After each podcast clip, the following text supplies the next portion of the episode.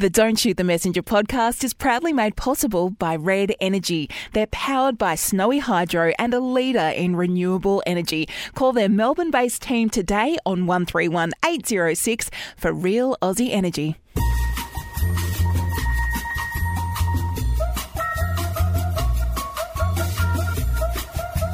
I don't know how to express how I feel today on day three of this snap lockdown. It's a bit like the sword of Damocles is hanging over us all, really, Caro, isn't it? It's not too late to go and order a beautiful take home meal from your local restaurant. Get out of bed and go for a walk. I agree you need to make a COVID call. What's the point of Valentine's Day? Oh, well, young romantics will think we're a pair of old cynics, Corrie. And honestly, Caro, it was just one of the most extraordinary flip flops I've ever witnessed in politics. Such a blatant attempt to try and have it both ways. If you sit on the fence, Corrie, you get splinters. well, Mitch McConnell's bottom must have quite a few of them, Caro. Don't Shoot the Messenger podcast with Caroline Wilson and Corrie Perkin.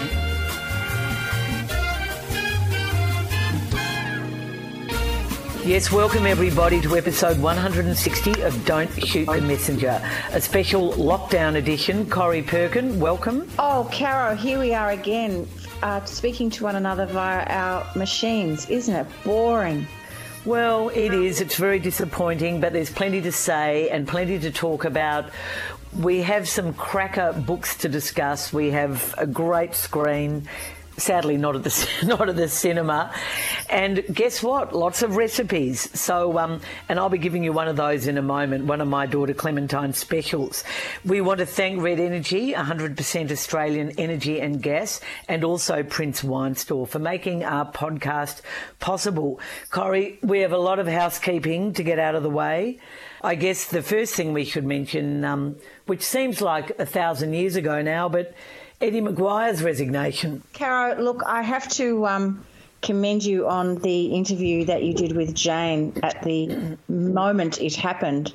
I know a lot of our podcast gang joined on to that bonus episode last week, and it was so interesting to hear your views on what had happened. And it's all gone very quiet, or it seems to me as a, an observer, it's all gone very quiet at the Collingwood Football Club.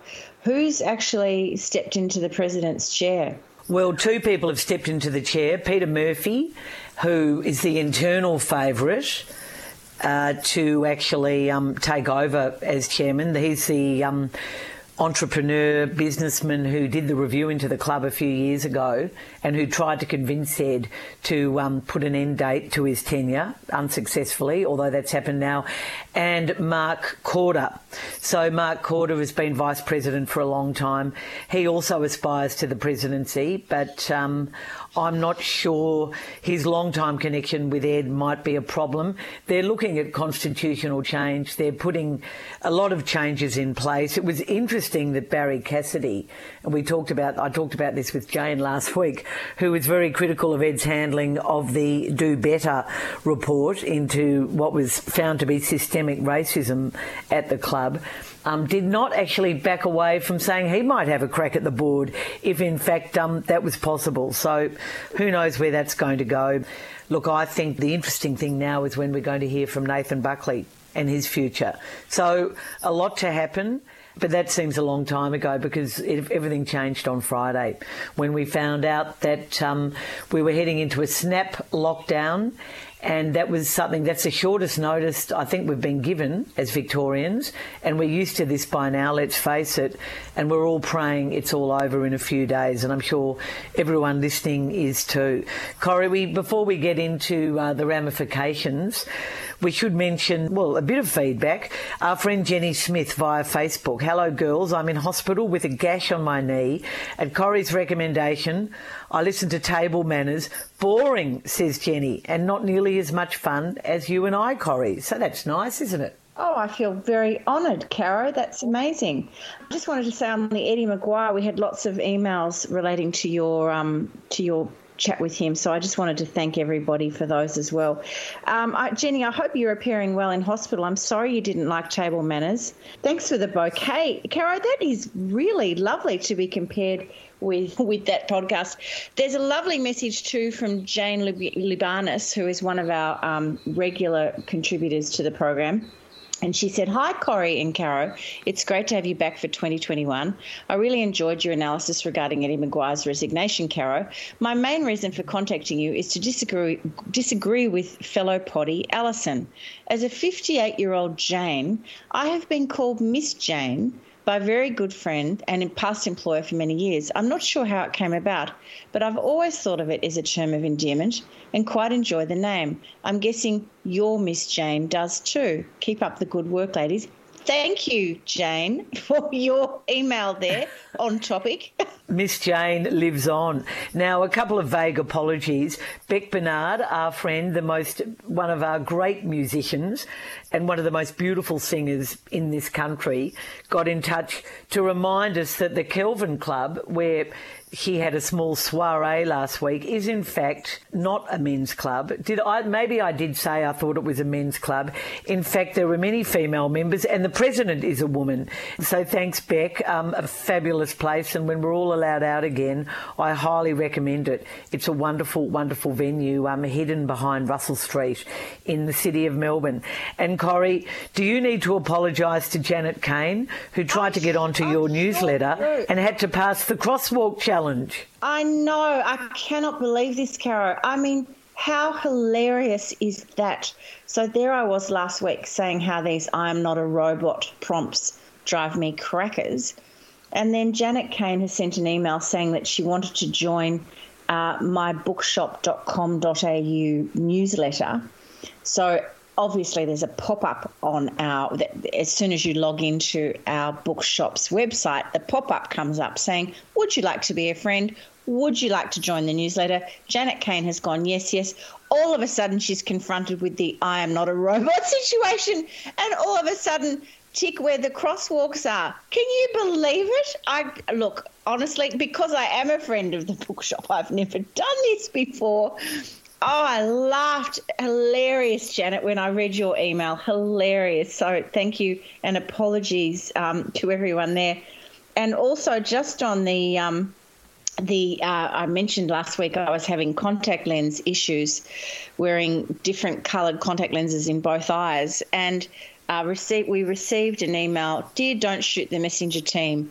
I had a great laugh about the contact lens dilemma, Corrie. Your daughter, Checker, also has such a dilemma. When we both worked together at the Weekly Review, Checker and I, our small editorial team pulled our money once a week to buy a chicken and salad stuff from Woolies around the corner. This particular day was Checker's turn to buy and make our chicken salad lunch absolutely delicious mid afternoon, Checker was struggling with finishing a story for the magazine.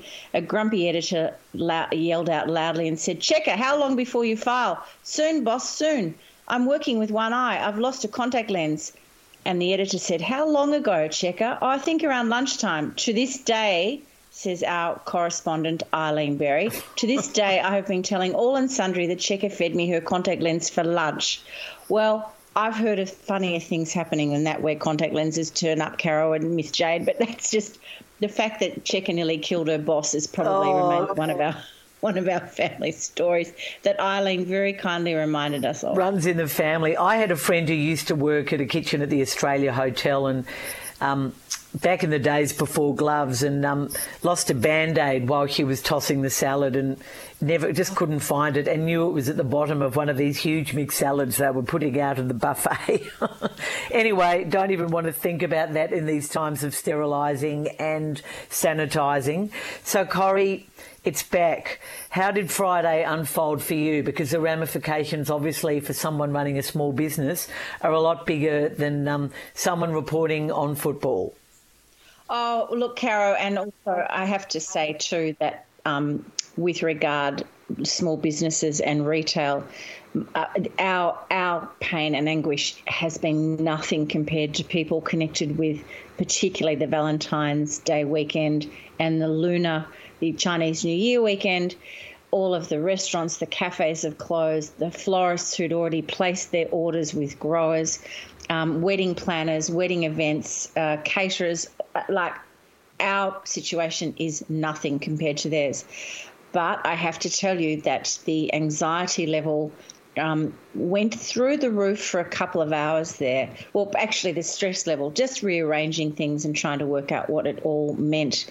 Um, I don't know how to express uh, how I feel today on day three of this snap lockdown.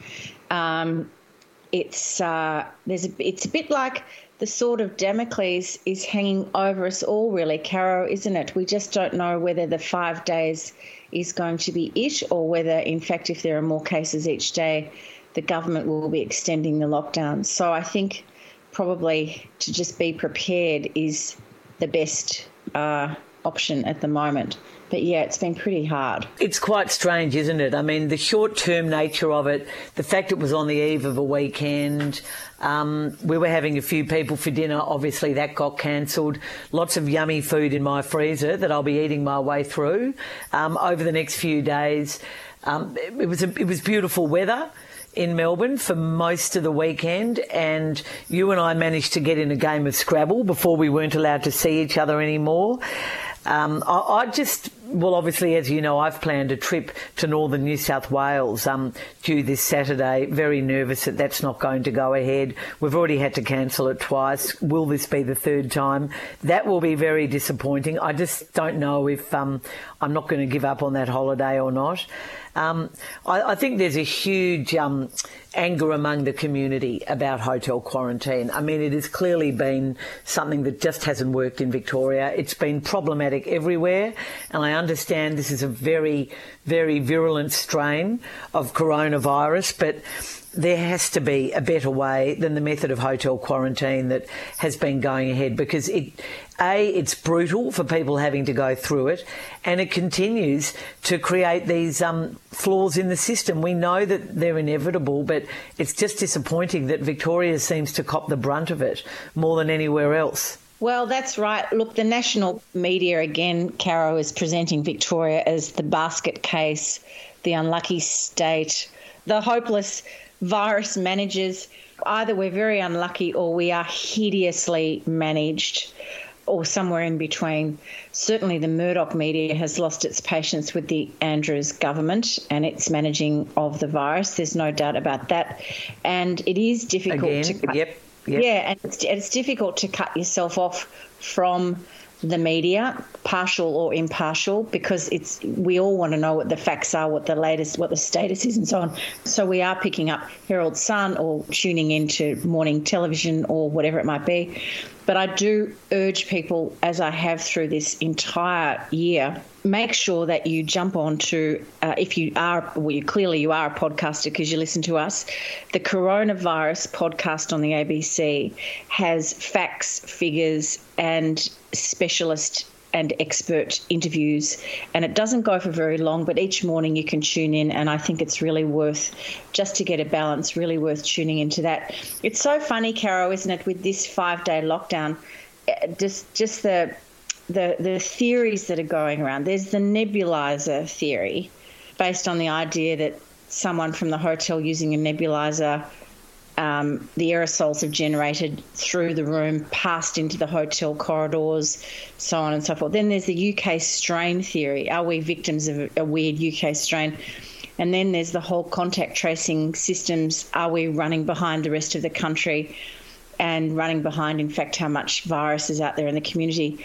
It's just my head is exploding with with questions. and and what was the cause? I don't know. I know. No, I, I, I visited my GP last week. Corrie, and he was talking about a recent trip to New South Wales. And I must say, I noticed, I didn't think they were as vigilant as he pointed out, but he did say that they have a, statewide system, all government run. Whereas in Victoria, there are several different apps for the contract. You know, when you actually sign into a restaurant or, or whenever you go out, really into a doctor's surgery, And I thought that was quite interesting, and he wondered why the uniformity in New South Wales made it better. I mean, obviously, the nebuliser story has legs, and it's a pity the poor bloke who had the nebuliser, who clearly didn't deliberately do the wrong thing, is being picked on. It's concerning when you hear that, you know, entire, like an hour and a half block of people at the, um, you know, the market in the city. If anyone has been at the market, at any point on one day over that hour and a half is now getting tested, you have to think we're going to get more cases. So look, it is scary. I don't, I still don't blame the Australian Open. That doesn't seem to have been the problem here, but I do think there has to be a better way to run hotel quarantine. And I keep going back to what the AFL did up in Queensland. I know that's not ideal for everyone, but they've got a similar system at Howard Springs in Darwin, and it just seems so much better if you can put everyone into one area that has an outdoors as well. To shut people inside for two weeks just seems too unfair. Caro, we have at the very edge of Port Phillip Bay a perfect quarantine station, which, if they had taken yours and my advice this time last year and spent a few million on the old quarantine station at Portsea, they could actually probably have created, you know, a really sensible and safe haven for incoming travellers. Oh, who knows how logistically difficult that would have been. But um, there's also a couple of RACV resorts, you know, on either side of the bay. Anyway, we're stuck. Um, I guess, you know, for me, you know, it was quite nice to um, spend the weekend with my daughter and um, get stuck into some cooking and go on long walks and find myself with nothing really urgent to do. But um, I have to say that the novelty is well and truly worn off, and I um, seriously hope it's over by Wednesday night. What do you? Is there anything you didn't mind about the weekend? You spent the whole time on your book website, didn't you, trying to work out how to tell people to, how they could buy books? Well, well, um, in all seriousness, the loss of the loss of income to our shop and the fact that we employ staff and we have bills to pay um, is uh, probably um, it's it's over it's overriding any warm and fuzzy feeling I might be having or sense of maybe now's a good time to clear out the linen press. I am a bit stuck in um, anxiety inertia. But I did have an interesting chat to my daughter in law, Lib, yesterday, who is. Uh, who has just had baby Florence and who has her own business, Project Hutton, which is a um, comms and PR company. And she's certainly hit the ground running again with her business. And she said there's just something rather nice about not feeling guilty because you have to really to do. There's not much you can do. And she said not feeling guilty about sitting down with a book. And I thought, yeah, that's probably what we need to hang on to. That feeling of um, particularly on weekends, but never feeling guilty to actually just take time out for a bit in a busy working day, whether it's to read a book or do some gardening or just have some me time. But I thought that was a really good reminder, Caro, that um, at times like this, we we are forced to slow down. Well, wouldn't it be good if we could keep doing that when the year gets back to normal? Look, apart from um, watching the um, train wreck that has been Crown over the last few days, there's a few other things we could talk about, but I think we need to um, revisit our favourite old segment, GLTs. Have you got any GLTs for coping with a snap lockdown? Yeah, Caro, I have. A couple of them relate to food buying and panic supermarket shopping. What I realised on Friday, I had that immediate thing of, is there enough toilet paper in the house? That sort of scenario. But I oh, remembered no. that um, no. a couple of weeks ago I had bought some uh, from from a local kind of food catering company. I'd bought some stuff and stuck it in the freezer. So at least I thought I have something for tonight and tomorrow night if things are desperate. And I think that's a really good thing mentally to just know at least there's some food in the house. Although, of course, we can still go to the supermarket with our masks on and our social distancing in place. But there's something about the human spirit, I think, when you're told lockdown, you immediately go, oh, you have a panic about food. So, my tip is that at the moment, of course, with all the restaurants and catering companies closed, and a lot of them have a bit like you with your chicken um, in your in your fridge from the dinner party that didn't happen all of these catering companies at the moment have all this food and so on. Go and get some stuff from them and stick it in your freezer because there will be a next time. There's no doubt about that.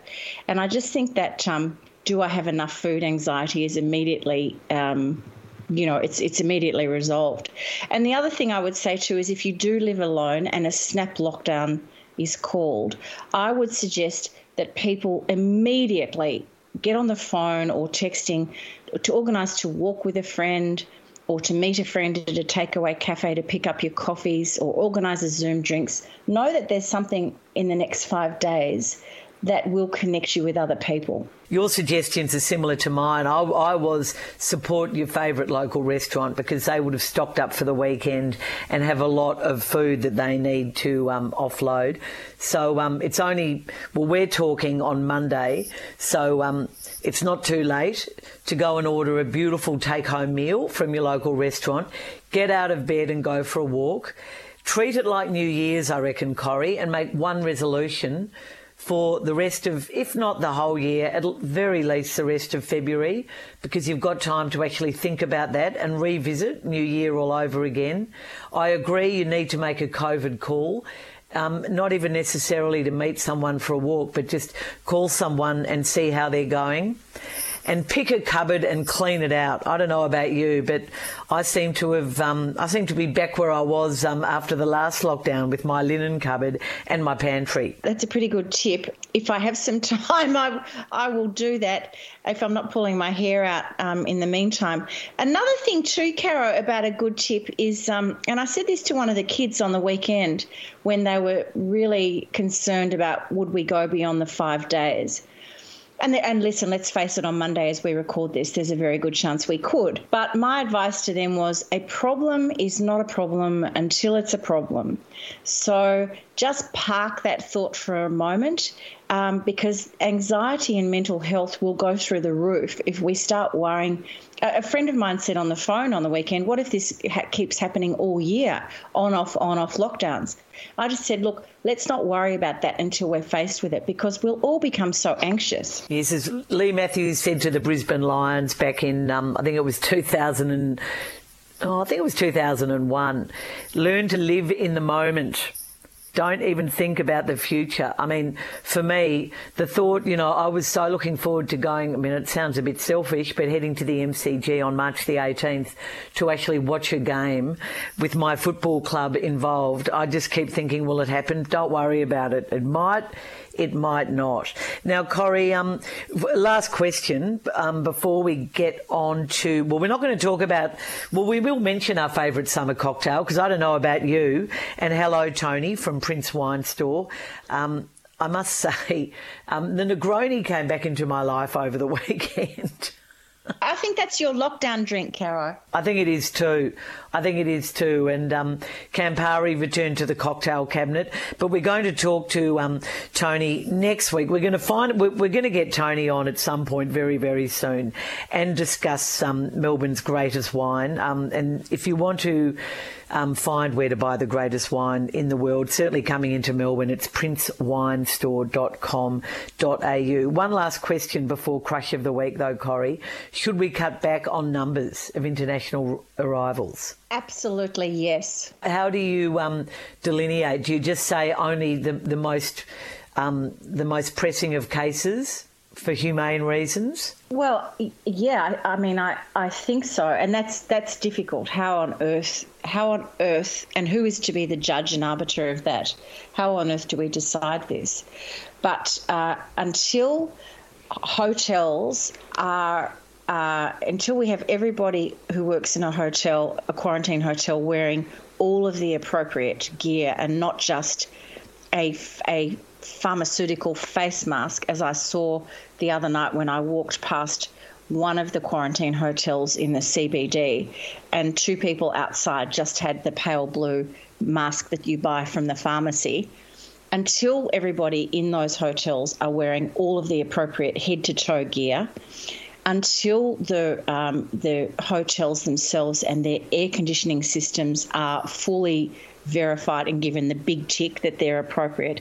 Until all of this these sort of things happen, I think we have to be really vigilant about who is coming into the country how we're looking after them, and um, uh, so for example, Caro, a couple of friends had to they came out for a family wedding from Singapore, so they were in a hotel for two weeks in the city, and they were particularly concerned about knock on the door and um, opening the door to receive their meal package people walking past the corridor as they were as they were opening their door. There's a lot of that happening. I just think there has to be absolute vigilance on every single floor of these hotels. I don't know how you do it. I don't know the expense of it, but um, it really it, it really is a problem here in Victoria. Why is it that Sydney and New South Wales can do hotel quarantine better than us? I don't know. I don't know how.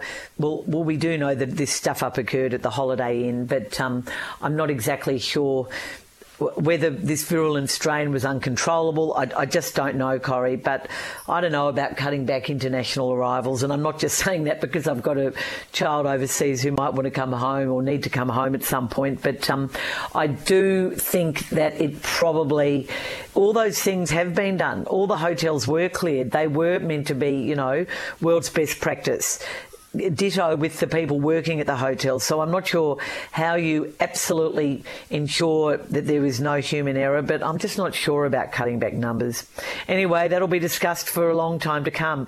But for Red Energy, Corrie, 100% Australia electricity and gas, you have a crush. I do. Hello, Red Energy, and thanks again for supporting Don't Shoot the Messenger. My crush, Caro, is all Victorian families with young children and in particular those parents who once again are having to juggle not only the demands of busy kids and homeschooling, but if they're working from home and they have their own jobs and have their own anxieties about finances, mortgage payments, community health, all that sort of stuff. I take my hat off to you, to all Victorian families with young kids.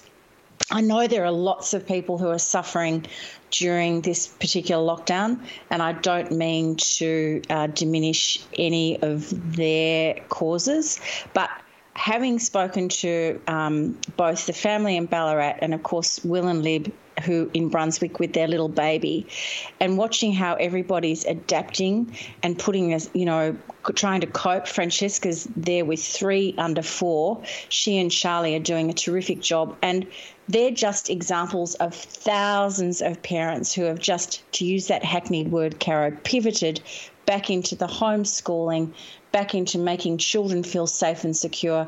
I really take my hat off to all of you. Um, lots of Instagramming over the weekend, and I observed some of these young families just trying to have fun and keep positive. It's a really tough gig. it's it's t- it's tough enough, Caro, for you and I working from home, but we don't have little ones under our feet. Um, very demanding. So keep it up, guys. Thinking of you a far reaching crush from Corrie for Crush of the Week, thanks to Red Energy, 100% Australian electricity and gas. Now we're going to move on to BSF.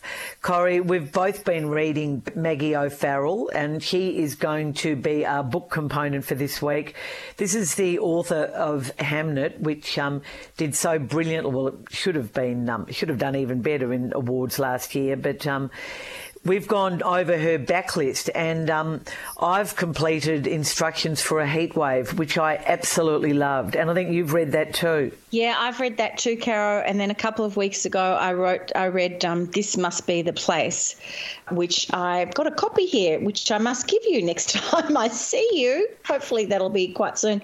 But this yes, one was. Thank you. I'll take that. Thank you. Yeah was written in 2016, and I think instructions for a Heatwave was a couple of years before that. But um, gosh, there's there, there's the talents of Maggie O'Farrell are many, and she's obviously a beautiful writer, and I think she does dialogue and conversations particularly well. But Caro, her great strength must be her insight into family life, don't you think? The way she she um, particularly in This Must Be the Place, it's a beautiful novel about loss and losing your way in relationships and hopefully finding yourself again. And Instructions for Heatwave, Heatwave is also about a family in crisis, as was Hamnet.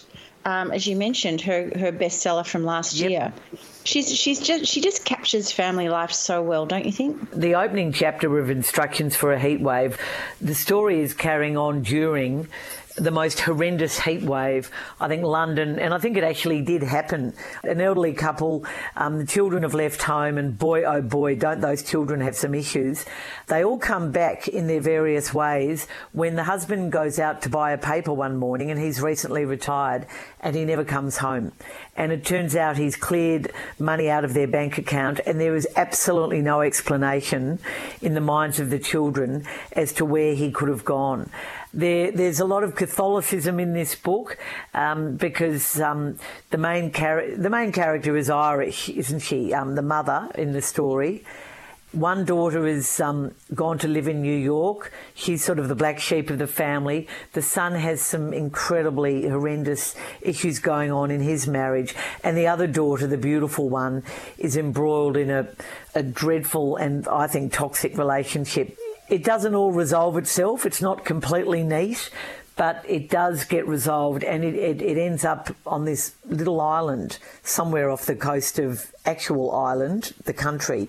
And it's a beautiful story, Corrie. Instructions for a Heat Wave. I would highly recommend it by Maggie O'Farrell. Yeah, and I, I agree, Caro. And you just reminded me talking about that um, the, the the island that they um, the family retires to at the end of this book. Um, Maggie O'Farrell was born in um, she was born in Ireland, and her family moved around when she was a younger girl. They moved to Wales and Scotland and so on. And Maggie now lives in Edinburgh with her husband and her children, but she has, uh, I think, like Colm Tóibín actually, this extraordinary memory of Ireland, its beauty and landscapes, its seaside, its people, their idiosyncrasies, the language. And these these come through to the fore in her novels. Um, obviously not Hamnet because that was around the world of William Shakespeare, but certainly in the two books that you and I have discussed today. Um, I mean, this must be the place is the wonderful story of um, one of the biggest film stars in the world who, uh, for a variety of reasons, decides to do a Greta Garbo and she vanishes without a trace. And it turns out that she is living in a former hunting lodge in Ireland with a new American husband and two children. But it's how their life together and their privacy unravels. It's so beautiful. But the way Maggie captures the Irish landscape, I just think is is so uh, evocative and clever. And I tell you what, if we can't travel at the moment, and, and we can't get to Ireland. Um, there's nothing quite like reading a couple of Maggie O'Farrell's books to get you in the mood. I know. Her family secrets are, oh, they're showstoppers.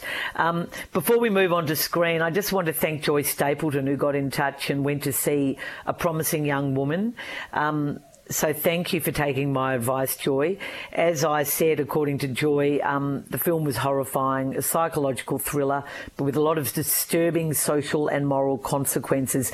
Joy had trouble sleeping afterwards, and I think you went and saw it too, Corrie, didn't you? Caro, that was I was supposed to be doing that uh, tomorrow night. So yet again, another thing cancelled. Oh, another cancellation. We can watch telly. Caro, we're back in the little room again, uh, and I know that you have seen a couple of movies that you wanted to talk about this week.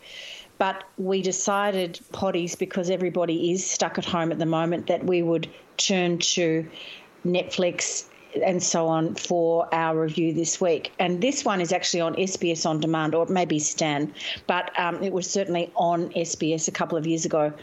It is the 2018 six part series called The Little Drummer Girl, based, of course, on the best selling John Le Carre novel. Wow, this is an amazing series. I remember reading The Little Drummer Girl. I had forgotten when John Le Carre died, I had forgotten that I had read this book. And as soon as the story unfolds, I realized, you know, yes, I had. It, it starts with a bomb going off, 1979, Germany. A bomb goes off in the diplomatic quarter of, I think the city from memory is Bonn. And um, the, it's an attack on uh, an Israeli um, uh, diplomat's home. And it turns out that the bomb was planted by someone working with uh, an elusive Palestinian called Khalil. And the story is about the mission by Israeli intelligence to take Khalil out uh, and, and, seek revenge via his younger brother Salim. And what the Israeli uh, intelligence officers do is uh, second um, or groom, I suppose, a young English actress called Charlie into the world of espionage. Martin crew. Martin Kurtz is the main Israeli um, overseer, if you like, of this operation, played brilliantly by Michael Shannon. And then the spy who is uh, seconded to lure Charlie into this into this whole network and set up this whole story in order to catch capture Khalil is played by Alexander Skarsgård, who I I think was he um was he in that uh, oh, you know, with um, Nicole Kidman and Reese Witherspoon. It's gone out of my head. Yes, he was. Big Little Lies, and um, the son of the Skarsgård who was in Mamma Mia, who I just absolutely love, the older actor. But he was. And, and Charlie's played by that wonderful actress who was Amy in the most recent production of Little Women. Yes, Florence Pugh. So, Caro, Florence Pugh, what a what a talent she is. She was, in fact, in 2018 nominated for a BAFTA award as uh, the Rising Star Award as a result of her work on this really fabulous production of the Little Drummer Girl. Um, and uh, she, uh, can I just tell foodies that Florence Pugh's Instagram account, which I now follow, she's a mad cook she's really a terrific cook and she loves cooking. And of course, England at the moment is in lockdown.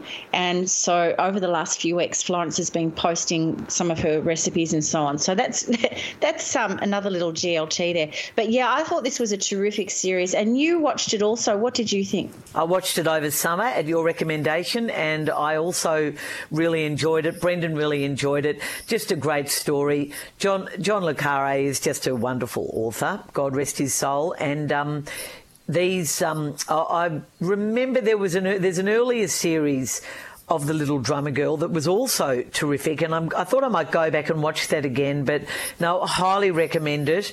Um, before we leave. TV. Um, Anna from the Op Shop has watched News of the World on Netflix, which is the new Tom Hanks movie, and highly recommends it. And Silent Witness, the new series, began on Sunday night on the ABC, and it's fantastic. Oh, good to know. And hey, Caro, you know what I ha- did start watching last night uh, as a result of your recommendation, and I think I'm probably the last per- person on the planet to see this. Call my agent. Oh, Corrie, you've got weeks of happy viewing ahead. I finally finished it last week. It is hysterical. There are some plot plot moves that you just cannot believe that they've happened, but the French talent agency set in Paris, every French film star, apart from Gerard Depardieu, I reckon, appears in it at some point. It is absolutely wonderful, from Beatrice Stahl to Jean Gabin. Oh, Juliette Binoche comes in. There so it, it, it is just quite extraordinary. The actors who have agreed to take part in this, quite incredible, and a great, very, very funny. And they're all very, very dramatic. A group of people who work in this agency whose job is completely their lives. They are flawed in every single way, but they are absolutely brilliant. I just um I just love the first couple of episodes when they're trying to navigate two divas of the screen who it turns out have had for years a hideous rivalry and how how things unfold in their movie career together was hilarious. It's smart. It is one of those movies with subtitles, so you have to stay awake. And if you leave the room to make a cup of tea, you've got to put it on pause. But I thought it was smart and fabulous. Now, Caro, you have a recipe. I am dying to hear how the potato dish unfolded the other night. Yes, Corrie, this one is an absolute winner. I won't bore you with the entire process. It's smashed potatoes with a twist. uh, courtesy of the Bon Appetit website, which my daughter Clem just adores and subscribes to. She has done this many times. I did it on the weekend for Brendan. They are absolutely beautiful. New potatoes, not big ones. Don't skin them, just boil them up, lightly smash them, put them in a very, very hot oven with oil, roast them serve them on a bed of either sour cream, that's what the recipe says, yogurt works just as well, smeared along a big platter. They are topped with a mixture heated up on the stove of roasted walnuts, golden raisins, there's some anchovies in there, lots of herbs go on top at the end. The recipe will be on our show notes, Corrie. It is absolutely delicious. That sounds absolutely scrummy and um, I think Clem has mentioned before this Bon Appetit, isn't it? It sounds like a really good um, thing to subscribe yep. to. We get the magazine actually delivered in hard copy, and it's brilliant. But um, these potatoes, as I said, the recipe will be on the show notes. Our friend Mary, who doesn't even like potatoes, I cooked these for her last week, and she raved. Now, um, before we move on to six quick questions for Red Energy, and that was BSF for Red Energy, call one three one eight zero oh six for real Aussie Energy, uh, our Melbourne based team, or their Melbourne based team, I should say, will help you out. Corrie, I'm grumpy. And we've been talking about screen. Corrie, I'm just rethinking my Foxtel subscription. What are we looking at? Something like something between 70, 90, 100 dollars a month. I'm not sure exactly what it is. For a Kayo subscription, you're going to be paying 25% of that and all you're missing out on is BBC First. Now, if I go on to Kayo, I get the footy, I get the AFL, I get the AFLW, Brendan gets his golf. The only thing I don't get is BBC First, which I absolutely love. But I think I'm going to have to give it up because it is just ridiculously expensive. That's like giving up tea for a month. Well, not when you've got great shows on the ABC, when you've also got SBS, all the SBS shows. We seem to have Stan, we seem to have Prime and Netflix. I, I just don't know how Foxtel is staying in business when they're charging that much money, when people who get it for the sport are moving to Kayo. And when I realised how much I was paying, I thought, and there hasn't actually been much good and new in terms of BBC First for quite a long time. I mean, you can find Call the Midwife elsewhere, surely. I know this is like a real first world problem, and I'm sorry, but I just think it's time to move on. Uh, look, I do agree with you that the costs are becoming prohibitive for the value that you get. And also, I don't know about you, but I now seem to subscribe to quite a few things, and it does mount up if you include all of the apps on your phone and you know different Apple softwares and and things on television and Netflix and it costs a lot for us to stay happy, doesn't it? well, exactly. We're all very spoiled, but I just think um, 70 or 80 bucks to watch the footy when you can get the Kayo app is just, um, I think it's time to say goodbye to Foxtel. Anyway, it's time for six quick questions for Red Energy. Corrie, do you want to kick it off? I would love to kick it off. I am dying to find out your answer to this one. What is more difficult, Feb Fast or Dry July? well, nothing at the moment because I'm not doing it. But having done both, no, I always thought that. Um, dry July would be harder. A, because it, there's three extra days or two extra days, depending on the year in the month. And, you know, winter is time when, you know, you like to snuggle up by the fire with a nice glass of Pinot. But um, I think Febfast is harder because there's more fun things on. And there's something about sitting outside on the lovely warm summer nights, and we have had a few of them, not as many as normal, and having a glass of wine or a glass of champagne. So I would say Febfast is harder, Corrie. Now, to you, what was the key moment for you in the second impeachment hearing, which has only just been completed, of Donald Trump? Uh, it was Mitch McConnell's speech on the final day, Caro, having not having voted not to impeach the former president. The McConnell then presented what was probably a pretty powerful speech uh, on paper, but presented this speech on how Donald Trump had been responsible for the storming of the Capitol building on January 6th through the rhetoric and the language and the call to arms that he employed. And honestly, Caro, it was just one of the most extraordinary flip flops I've ever witnessed in politics. and such a blatant attempt to try and have it both ways to stay safe with the Trump base, but then also to somehow send a strong message to historians, I guess, um, that you did not approve of the president's actions. And of course, if Mitch McConnell was hoping that Donald Trump would disappear, well, he's got another thing coming because only this morning Donald Trump's all over the place saying that he will be heavily involved in politics, certainly in the next couple of years as we head to the 2022 midterm elections. God help us all, is what I can say. Very strange country, America. Oh, my God. And as they so say, if you sit on the fence, Corrie, you get splinters. well, well, Mitch McConnell's bottom must have quite a few of them, Caro. Uh, what's the nicest gesture you've witnessed this week? Well, there's a couple. Um, obviously, there's been a few weddings that either got cancelled or moved. Um, one wedding in um, your favourite area, Port Fairy, I think was brought forward today, and everybody pivoted, and the wedding was great. Another wedding had to be cancelled, and the couple, having already paid for all of the flowers, sent everybody who was invited to the wedding. Um, I heard this story from my friend Katie, a bouquet of beautiful roses. I thought that was lovely. Um, number three, walking past a building site the other day, and because this building site is going to be going on for some time, they've put up this planter box of herbs, inviting everybody to pick them, help themselves. And below the planter box is a tap and a bowl for you to give water to your dog. I thought that was a really good, smart idea. That's a lovely idea. Just don't go. So you're walking past, you go, oh, that bloody building site. Look, it's still there. Oh, but I can give my dog some water and I can pick some mint. I thought that was a very good idea. that is a very cute idea. Over to you. Speaking of cute, what's the cutest household item you've seen this week? Oh, Caro, it uh, it actually was something I witnessed at your house as we played Scrabble the other day, pre-lockdown. Um, i had never seen this before. You had a very nice tablecloth on the table, which had a little graphic, and it said a simple girl's guide to washing up. Oh, sorry, a single. Sorry, not simple. A single oh, girl's yeah. guide to washing up. I can't read my own shorthand here. And then it said order of precedence for washing up. One or first, the glasses. Second, silver. Third, china. Fourth, saucepans. Fifth, the frying pan. And then sixth, the ashtrays. Wow, that dates it.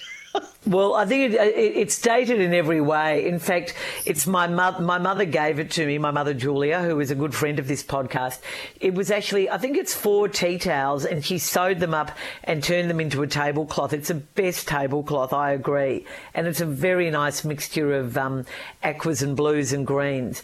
But isn't it hysterical? I mean, that was what you know they used to do when they had dinner parties. Well, such a good talking point too, because there we were saying ashtrays. Now that's a thing of the past, and then your silver goes in before the china and after the glasses. Well, I mean, I don't have any silverware here, but. Um, but it just struck me as such a. But the glasses have to be first moment. because you know the the waters are clean. It's oh no, completely hysterical and um, um, a real relic of the past, and yes, always a talking point when I when I bring it out. It was very nice of Mum to give it to me. Caro, my next question is uh, it, it does perplex me. What's the point of Valentine's Day? Oh well, young romantics will think we're a pair of old cynics, Corrie, but again, it's like many other days on the calendar. It never used to be such a thing, did it? It was an English St. Valentine orig- originated in Great Britain. Um, it, it's always been very big in America. It's only really become massive in Australia over the last 10 years. And I, re- I, realised this one day when we were trying to get a restaurant booking for the two of us and we couldn't work out why everything was booked out. Guess what? It was Valentine's Day. Look, it's lovely. I love the idea of the whole idea originally was an anonymous Valentine, wasn't it? You were, you received it from someone who didn't want you to know who they were, but, but that they loved you. My husband in the early years of our marriage did used to put a, um, a message in the paper which was very cute, and he signed it Hopalong. I think I've told this story on the podcast before. But like many other days that have become commercialised, it does get a little bit perplexing. Although, as you said at the start of the podcast, you really felt for all the florists around Victoria over the weekend who had all those flowers. I mean, it, it's it's not like items like books as as tough as it's going to be for you. Hopefully, you'll sell them anyway or sell them later. Flowers have a use by date, and um, yeah, it was very tough. But no, not my favourite day. Then again, not my worst day. Corrie, what is this week's Did You Know scientific fact? Caro, I'm not sure that this is a new fact, but it was new to me. Um, I was reading uh, a copy of The Spectator magazine and I was reading Laurie Graham, the writer's, um, the, the author. She's written a little column in this about the benefits of cold showers. And I didn't know this, but a study in the Netherlands recently found that participants who adopt a cold shower habit for just three weeks, they take fewer sick days off from work. And it's not that they are not catching colds or coming down with ailments, but that they didn't take time off, they powered through. And there is evidence that having a cold shower or a cold bath every day um, for at least three weeks makes you feel energized.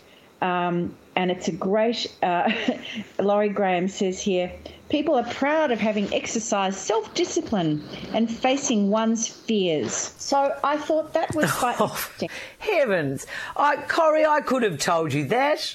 Well, I just was interested to see that they, they, it's not that they're less sick, but it's that they've become more resilient. You know, and, and if they've got a cough and a cold, they go soldier on. Well, we shouldn't be doing that these days anyway, going to work if you don't feel well. But this is, I guess, a pre-coronavirus, a pre-coronavirus study. But I thought, given that Rose is our Netherlands correspondent, maybe she could look into this a bit further for us. the, the country that brought you the bugaboo, a, a, new apparatus I'm learning all about. No, look, that's very interesting, Corrie. Thank you for that tip. I do love a cold shower occasionally, and it certainly is good to get out of your comfort zone. On that note, it's time to say goodbye. All the best to everybody who is at home in this um, very um, well, frustrating, challenging lockdown, which who knows, wouldn't it be wonderful it was if it was all over by Wednesday night. Please tune in next week. We have a very special guest, Heather Ewart, the host of Backroads, the AB, wonderful ABC program. Heather talks to us about the challenges of making Backroads during a pandemic. It's going to be wonderful to talk to her also um, about some of her political thoughts, Corrie. Thank you to our podcast supporter, Red Energy, as we've said, 100% Australian electricity and gas, and Prince Wine Store, bringing Melburnians the greatest wine in the world. You can connect with us via Instagram, Facebook, and Twitter. And if you want to get our show notes delivered straight to your inbox via our weekly EDM, hit the sign up button on Facebook or send Miss Jane an email and we'll subscribe for you. Email feedback at don'tshootpod.com.au. And Corrie, as we are locked down together or separately, what do we say? Don't shoot the messenger, Caro. Good luck, everyone.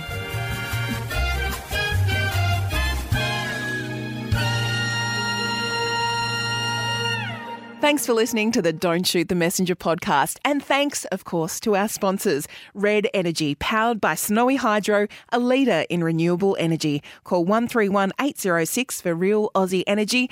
And Prince Wine Store, bringing Melburnians the greatest wine in the world and delivering Australia wide. Visit princewinestore.com.au.